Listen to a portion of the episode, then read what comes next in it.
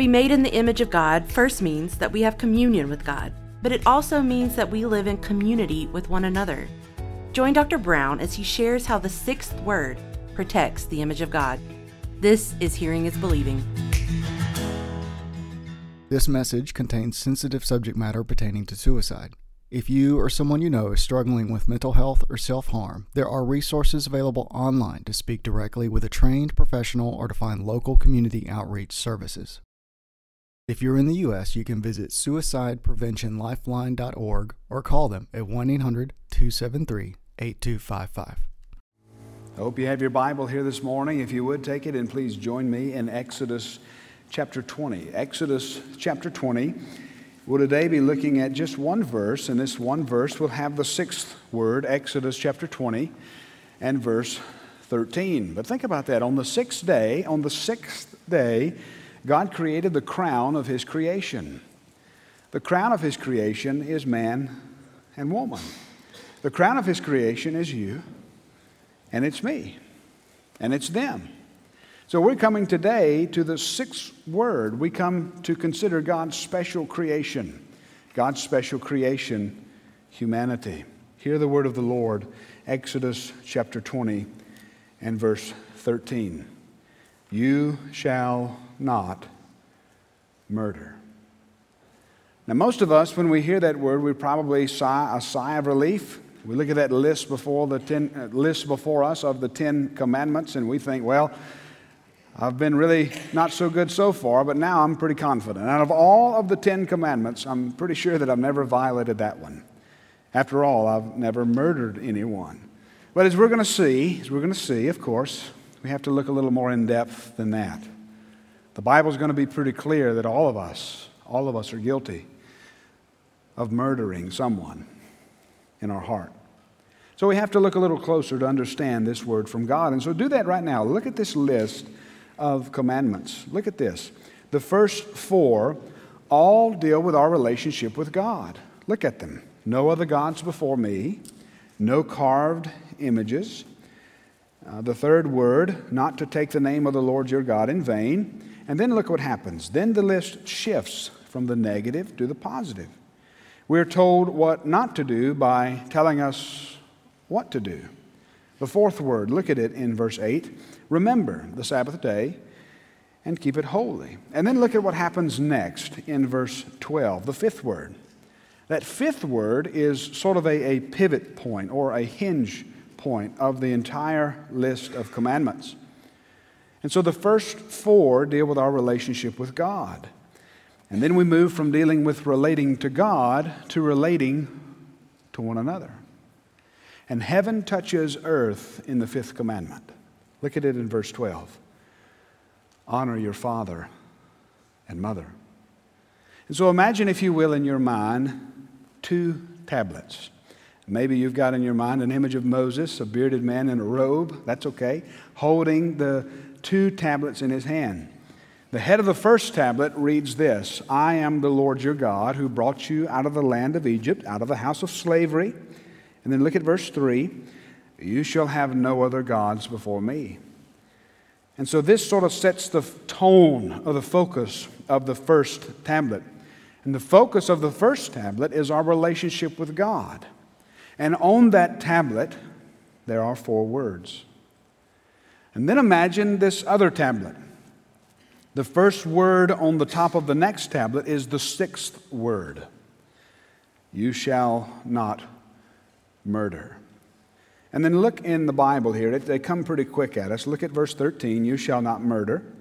And then words 7 through 10 come next. And look how quickly these come no adultery, no stealing, no bearing false witness, no coveting. So, two tablets. The first tablet giving us details concerning our relationship with God. The second tablet showing us how we relate with one another. There is a vertical or an upward tablet, and then there's a horizontal or an outward tablet of stone. But then notice this the home, the fifth word, is the hinge that holds the two tablets together. But look again at that second tablet. Look again at the sixth word. And remember that, that second tablet's heading is do not murder. And then everything that follows on that tablet, everything that follows are sins against humanity. Or we could say this everything on that side of the tablet, what we're going to consider next, is an assault on humanity. Each of these crimes, or each of these commandments on this side of the tablet, are crimes against humanity. And so, if you and I, if we're going to understand, if we're going to understand the second tablet, we have to understand our own humanity. And that's the question that we have before us this morning. If we're going to understand this second part of the Ten Commandments, we have to understand our own humanity. In other words, we have to ask and answer this question What does it mean to be human? Now, before we get in too far into that, I, I, don't want you to just sort of take my word for the way that we're dividing these commandments. Is, is it really right for us to understand the Ten Commandments in this way? The four words, six words, and then you've got sort of a, a hinge point in between. Is that the right way to, to understand the Ten Commandments? Well, I want to submit this for your reasoning. Luke chapter 10. It seems that Jesus understood that the Ten Commandments are broken down into these, uh, the, in these terms. Luke chapter 10. Listen to the Bible. It says, Behold, a lawyer stood up to put him to the test. Now, what do we know about a lawyer? Now, be careful. There's a lot of things that we could say about what we know about a lawyer, but a lawyer just simply means someone who knows something about the law. So this lawyer stands up to put Jesus to the test. And listen to what he says Teacher, what shall I do to inherit eternal life? And then listen to what Jesus said to him What's written in the law? You're a lawyer. You tell me what's written in the law. And then listen to what Jesus said. How do you read it? Now, that's an important question. How do you, a lawyer, read the law? And the lawyer answered, You shall love the Lord your God with all your heart, with all your soul, with all your strength, with all your mind, and your neighbor as yourself. That's his answer. And then listen to what Jesus said. You got it right. You have answered correctly. And then Jesus says this Do this, and you will live. So let's, let's look at that lawyer's answer. We first see a recognition of God above. God is our creator. And then we respond according to his reality, which, by the way, that's exactly what worship is. Worship is always a response to the reality of God.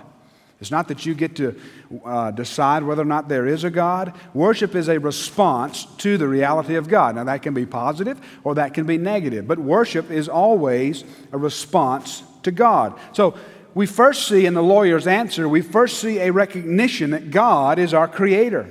And then we respond accordingly to his reality. How do we respond accordingly to his reality? We love the Lord with all that we are.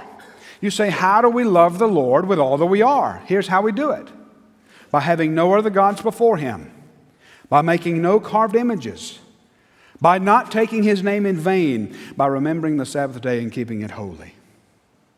And then, then, the lawyer tells us that we're supposed to love our neighbor. And then notice this phrase love our neighbor as ourselves. So Jesus is assuming that we have a healthy view of what it means to be human, what it means to be made in the image of God. And so then what do we do? We respond to the realm that He has created by loving our neighbor as ourselves.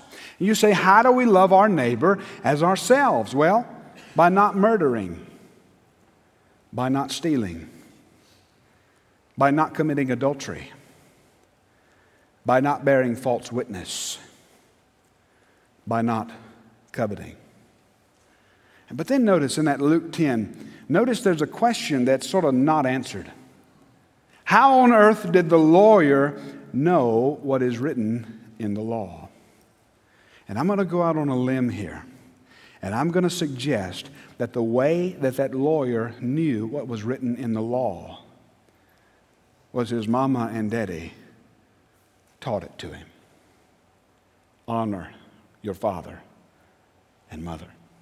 So you see what just happened in Luke chapter 10. In Luke chapter 10, this grand demonstration of the whole law. And did you notice what Jesus did?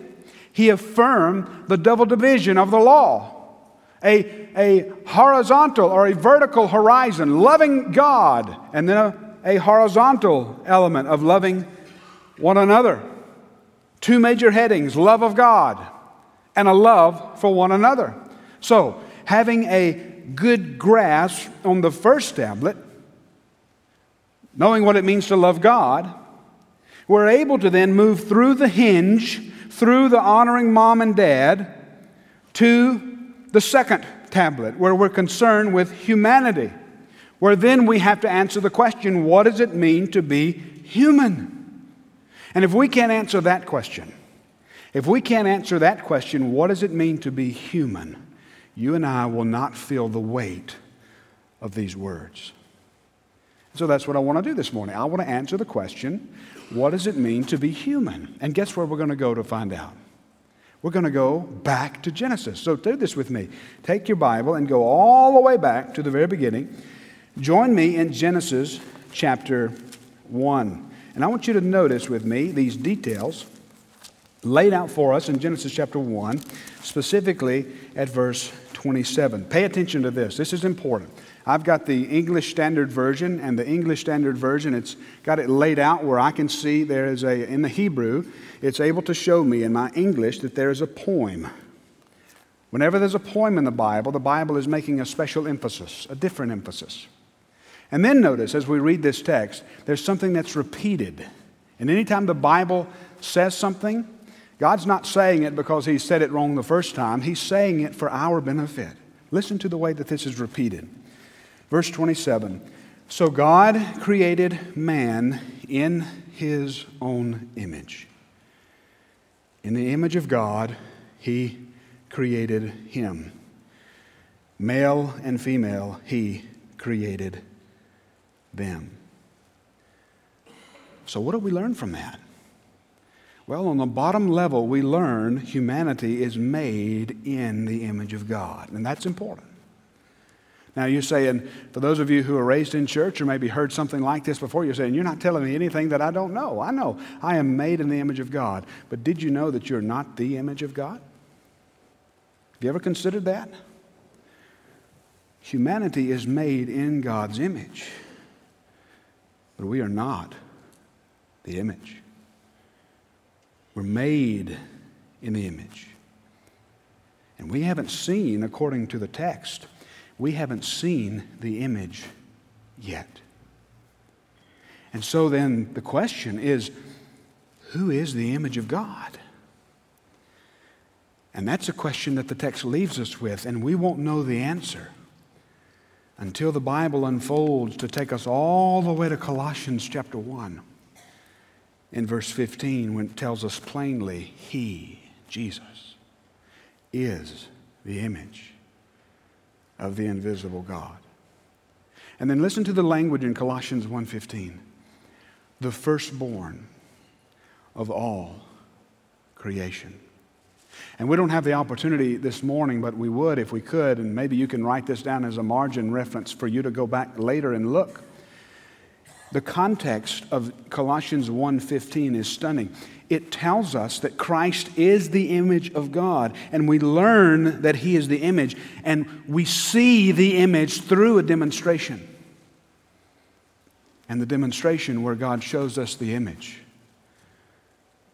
is through a cross.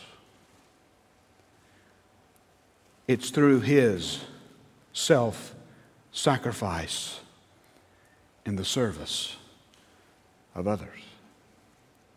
Now, that's completely opposite of what we see unfolding in Genesis 1, 2, and 3, and 4, and 5, and 6, and on down the line. Because Adam and Eve, you remember back to Genesis, Genesis chapter 3 tells the story that they chose to listen to the serpent. They chose, instead of listening to the voice of God who created them in his image, they chose the one who put the very breath in their lungs, caused them to live. They disregarded his word and instead listened to the devil. They listened to the serpent. But here's something interesting I want to also point out to you. John chapter 8 and verse 44 says that the devil has been a murderer since the beginning. Now, that's an interesting way to refer to the devil, isn't it? Jesus says that he is a murderer since the beginning. And so now we're on to something. Now we're on to something. We see this that murder is an assault on the image of God. So Satan came after the image of God. And as a result of Satan's assault, sin bore the murderous fruit in the heart of man. And the story unfolds. Just look at the text. Look at what happens in Genesis chapter 4, for example. We see this, this terrible story of a brother killing his brother, of, of Cain murdering Abel. And then the text just continues to unfold. In chapter 4, it tells us that Cain had his sons. And one of his grandsons, or we could say more specifically, one of his great grandsons, was a manslayer. And you can read about him in another poem in Genesis chapter 4, verses 23 through 24. His name was Lamech. And that's the first thing that I want you to write down this morning as we're trying to understand this sixth word. We're trying to understand this, you shall not murder. Write this down. Murder assaults the image of God. And so let's discover then what does it mean? Now that we know what it means to be human, it means that we're made in the image of God. Well, then, what does it mean to be made in the image of God? And guess where we're going to go back to to learn what that means? Anybody want to guess? Genesis. I heard you whispering. It's okay. Shout it out. You're probably going to be right. If not, I'll let you know. It's okay. Genesis. Genesis. Genesis chapter 1. And look again. There we see this declaration that humanity is created in the image of God. And then we move into chapter 2. But then look at this. Look, and I wish that I could develop this for you, but look at the way chapter 1 ends morning and evening, the sixth day. And then look at the way chapter 2 begins. The focus of the narrative shifts to how, or to show us how humanity and the place for their dwelling was created. Let's pick up in Genesis chapter 2, and you have to see this. Chapter 7, and uh, chapter 2 and verse 7. And remember, we're asking the question what does it mean to be made in the image of God? Look at Genesis 2 and verse 7. Then the Lord God formed the man of dust from the ground and breathed into his nostrils the breath of life. And man became a living creature. Get that image in your mind because the Hebrew language is so specific. It's, it's meant to evoke these images or provoke in your mind these images. Here we see the intimacy of creation and creator. Here we see in that text God bending down from the heights of his habitation, forming man out of the dust with his hands. And then look at the Bible with the intimacy of a kiss, breathing into his nostrils the breath of life. Oh, God loves you. To be made in the image of God first means that we have communion with God. So we live in communion, but also in community. We have this communion with God and others. Look at the Bible. Follow again, Genesis chapter 2, just walking down the narrative. Look at verse 18. Then the Lord God said, It is not good that man should be alone. I will make a helper fit for him. Now, the suitable helper is his wife, Isha, or Eve. Her name will go from Isha to Eve. Some of you are like, I like Eve better than Isha. Good thing he changed it. To be created in the image of God means, listen, that we are both dependent and interdependent. Interdependent upon one another as we live together in love and peace and dependent upon God as He satisfies us and is the source of our satisfaction. He gives you what you need, and He Himself is what you need. And then look at this. I love this. Verse 23. And we're going to get into this text next week when we look into Thou shalt not commit adultery. The man said, This is at last bone of my bones, flesh of my flesh. She shall be called Isha because she was taken out of Ish. She shall be called woman because she was taken out of man. Here's what I'm trying to communicate to you about what it means to be made in the image of God. There is a sacred vulnerability about what it means to be human. There is a sacred vulnerability about what it means for you and me to be made human. Because being human means that you are dependent, you are created, and you are interdependent. That is, you need one another. And our vulnerability crashes against the, the modern notions of autonomy. This pull yourself up by the bootstraps, be your own self made man, be your own self made woman. Just do it. This vulnerability crashes against autonomy or the feeling that we have to sometimes be alone or think that we can do it on our own.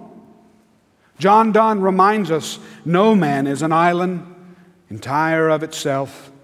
Every man is a piece of the continent, a part of the main. If a clod be washed away by the sea, Europe is the less, as well as if a promontory were, as well as if a manor of thy friends or of thine own were. And then listen to what he says Any man's death diminishes me because I am involved in mankind. And therefore, never send to know for whom the death tolls. It tolls for thee. God said that it's not good for man to be alone. It's not good for humanity to be alone. But if we listen to the world, the world wants us. Like the serpent in the ear of the woman on that day, the world will whisper in our ear, telling us that we need to feel alone. But God's word is different. His word is you are dependent upon me and you are interdependent upon others. His word, are you listening? His word is that you are vulnerable and loved. And that, my dear church, is the beauty of what we call the gospel. Because the gospel says that you are more flawed than you realize, and you are more loved than you could ever imagine. The world, if it has its way with you, it will push you towards autonomy. God pulls us into Himself and towards one another. You see, autonomy is at the heart of our anger. Why on earth are we angry? Well, it's pretty simple because I think that my way is the best way, and I don't care what you say about it. That's why. I'm pretty angry because I think that, or we're angry because we think that our way is the best way. There's a chapter uh, in a book, a, it's, a, it's a pretty creative title. It's the fastest chapter that I've ever read. The title of the book was Do You Have a Serious Problem with Anger? And the whole chapter was one word. Guess what the word was? Yes. I have a serious problem with anger. And here's what Jesus said Jesus said, if we are angry, we're guilty of murder. And I wonder what Jesus would say about my Twitter feed. I wonder what Jesus would say about my social media feed. I've never before experienced so much vitriolness and anger as I, as I experienced going through COVID with a church. And I'm sure that this church had it too the, the way that people would talk to one another online over petty stuff that didn't matter, like a mask, like vaccinations. I just I can't understand how we get so fragile in our society as Christians to let something like politics divide us. But we sit here and we type these messages on a screen and we forget the fact that there is another person on the other side of that screen. There's another person on the receiving end of that message who's made in the image of God. And by our own account, and God knows our heart, the way that it looks, the way some of us write, the way some of us speak, we are guilty of murdering that individual in our hearts. It's autonomy that leads to anger. It's autonomy, the alone, the self focus that sends a pregnant mother into the abortion clinic. Listening to the lies of our times. Better to be alone. Better to not be tied down. Better to pursue life on your terms. It's your body. It's your choice. Uh, your choice. It's your body. It's your choice. An abortion the murder of an innocent life inside the womb is an assault on the image of God. It's not just an assault on the unborn babies, it's an assault on the mother as well. How often we neglect that. It's murder, it's an assault on the image of God. Autonomy is also one thing that drives individuals to suicide. And I'm speaking to you as a victim of suicide. My granddad committed suicide. Suicide is an assault on the image of God. Suicide or self murder will have you believe the lie that things will be better off if you're gone. And that's not what God says. You don't have to be angry. If you're here this morning and you're pregnant and you're considering abortion, if you're in a dark place and you're considering suicide, listen. You are made in the image of God, and that means that He loves you, and that means that He will never leave you. You are created, listen clearly, you are created as His treasured possession. That baby is not a burden, that baby is a blessing. The trial that you're going through, it's not going to last forever. There is hope for you. You're vulnerable. I get that. But your vulnerability only means that you're human. beautifully broken, more flawed than you think, but more love than you could ever imagine. God is going to help you through it. But listen, it's not just God that's going to help you through it, we're going to help you through it. This side of the church will help you through it. This side of the church will help you through it. I'll help you through it. We will together stand because we are interdependent upon each other. No man is an island to himself. We will help you through it. Don't listen to the enemy who wants to assault you. Listen to the Lord who loves you with a never ending love, an everlasting love. You see, this morning, I want to convince you of this. Made in the image of God, you know what else it means? It means that not only are you created for communion with God, not only are you loved by God intimately, but also you're created, you are created to fulfill a purpose, a grand purpose. It's a purpose suitable for God Himself. For those of you who know me, you know that I, I, really like Apple products. I mean, I could really go on the road and sell Apple. You know, I got, excuse me, I'm not revealing my whole self here. I got the Apple Watch. Everything's Apple, Apple, Apple. Come to my house, you'll see an Apple TV. I don't even know where to put this thing.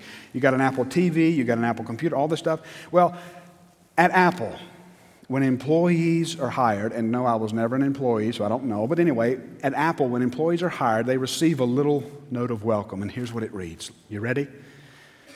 I'm so glad. We got a lot of Windows people in the room. All right, I understand. There's forgiveness for you too. Here's what it reads there's work, and there's your life's work. The kind of work that has your fingerprints all over it. The kind of work that you'd never compromise on, that you'd sacrifice a weekend for.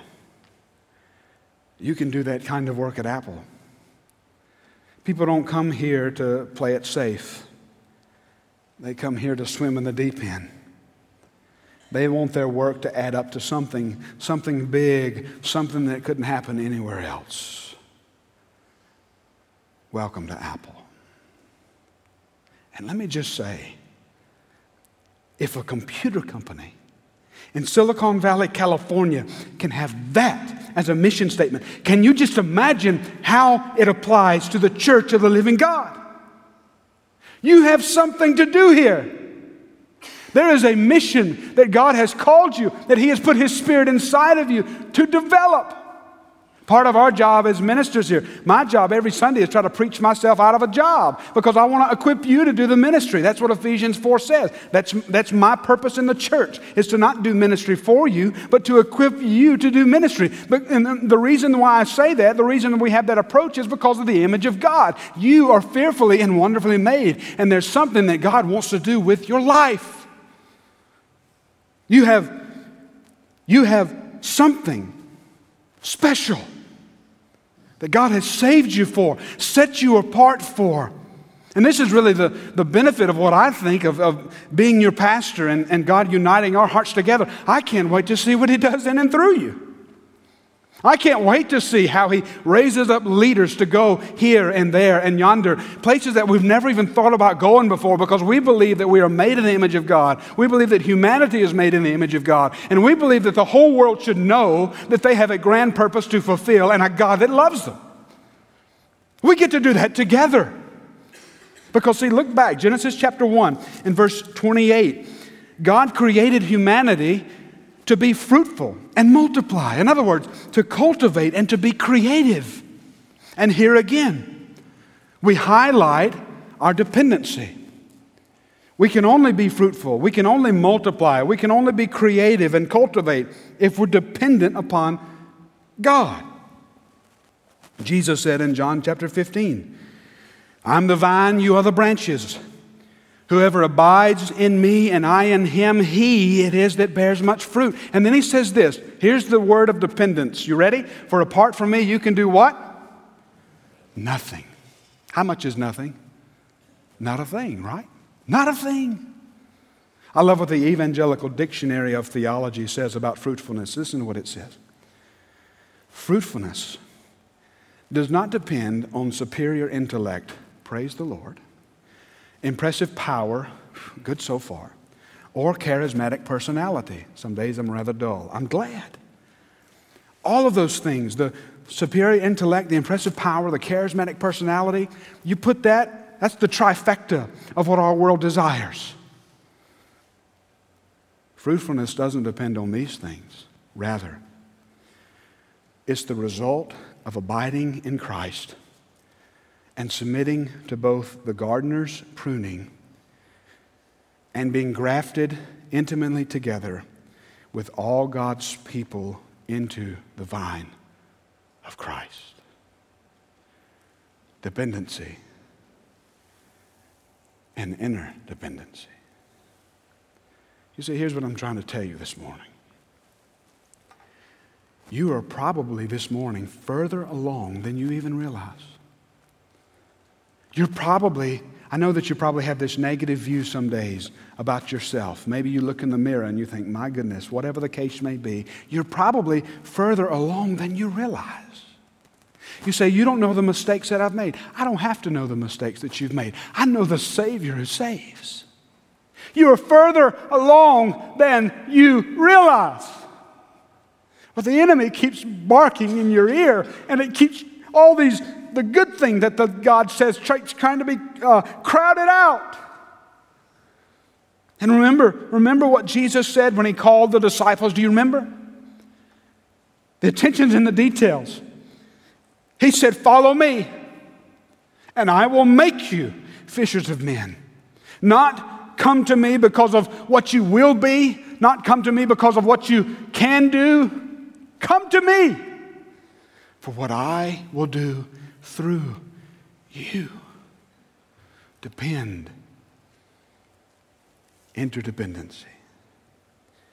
You and I are created in God's image, and that means that we can find our satisfaction nowhere else other than Him. Augustine, he confessed this way God has made us for Himself, and our hearts are restless until they find their rest in Him. How many restless hearts do you know? Why are they restless? They're restless because they've forgotten creation. They've forgotten dependency and interdependency. They are misled about what brings joy, and they're chasing joy, pursuing satisfaction, spinning the wheels, motion, motion, motion, but getting nowhere because they're misled even from the beginning. I love what the Westminster Shorter Catechism says. It says this question What is the chief end of humanity? Answer Humanity's chief end is to glorify God and enjoy Him forever. Enjoy Him forever. Or perhaps to put it more pointedly, the Heidelberg Catechism says this, and this is probably my favorite. What is your only comfort in life and death? Are you ready for the answer? That I am not my own but belong body and soul in life and death to my faithful Savior, Jesus Christ. He has fully paid for all my sins with His precious blood and has set me free from the tyranny of the devil. He also watches over me in such a way that not a hair can fall from my head without the will of my Father in heaven. In fact, all things must work together for my salvation.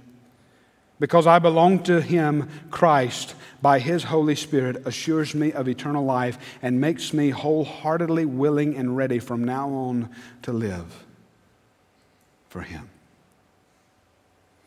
You see what's at the source? It's not you, it's Him through you. It's all about Jesus. You know why we're not closer to God than we want to be? Because we are forgetting the fact that it's all about Him. It's not about me. You see, this beloved Jesus has come, the image of God has come. And he's come to a murderous world to seize our hearts, to shape our hearts, to refashion us as he redeems us. And his whole life, his whole life as the image of God diffuses anger. He teaches us to be kind, to forgive, to put up with each other, to love our enemy, even when we think that the greatest enemy that we have is ourselves.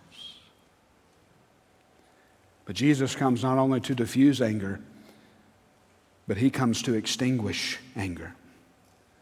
Jesus comes to snuff out the hot coals of anger burning in the heart of humanity by showing us the image of God. He shows us the image by his sacrificial love. Philippians says he did not regard equality a thing to be exploited.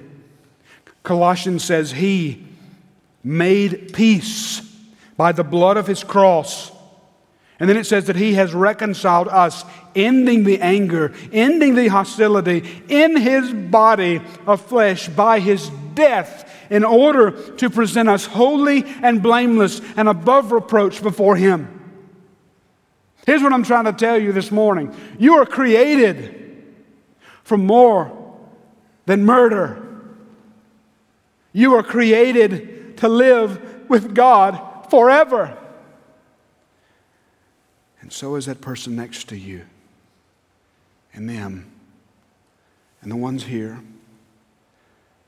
and the ones there, and these up here, and you, and you.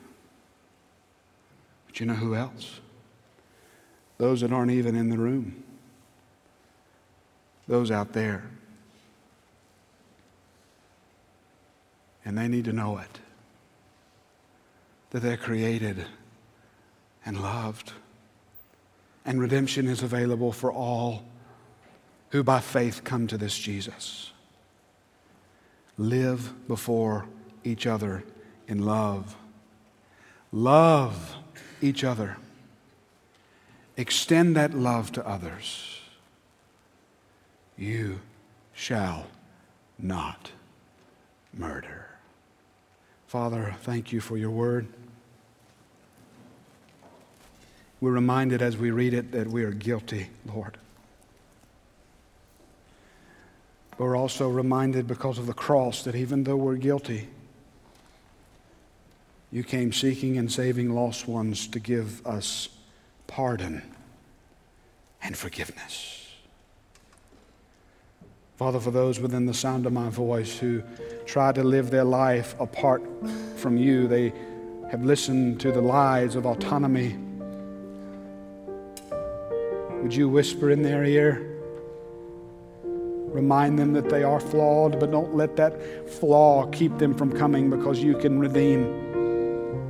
And the reason you redeem is because you love. And Father, let us all say together, Thank you for loving me. Thank you for forgiving me. Thank you for Jesus who loves me. In his name that we pray. In him we hope. And all of God's people said, Amen. Thank you for listening to the preaching ministry of Dr. Andy Brown, Senior Pastor of First Baptist Starkville in Starkville, Mississippi. If you enjoyed what you heard, make sure to follow Hearing is Believing on Facebook and rate and subscribe on Apple Podcasts. You can also find us at hearingisbelieving.org.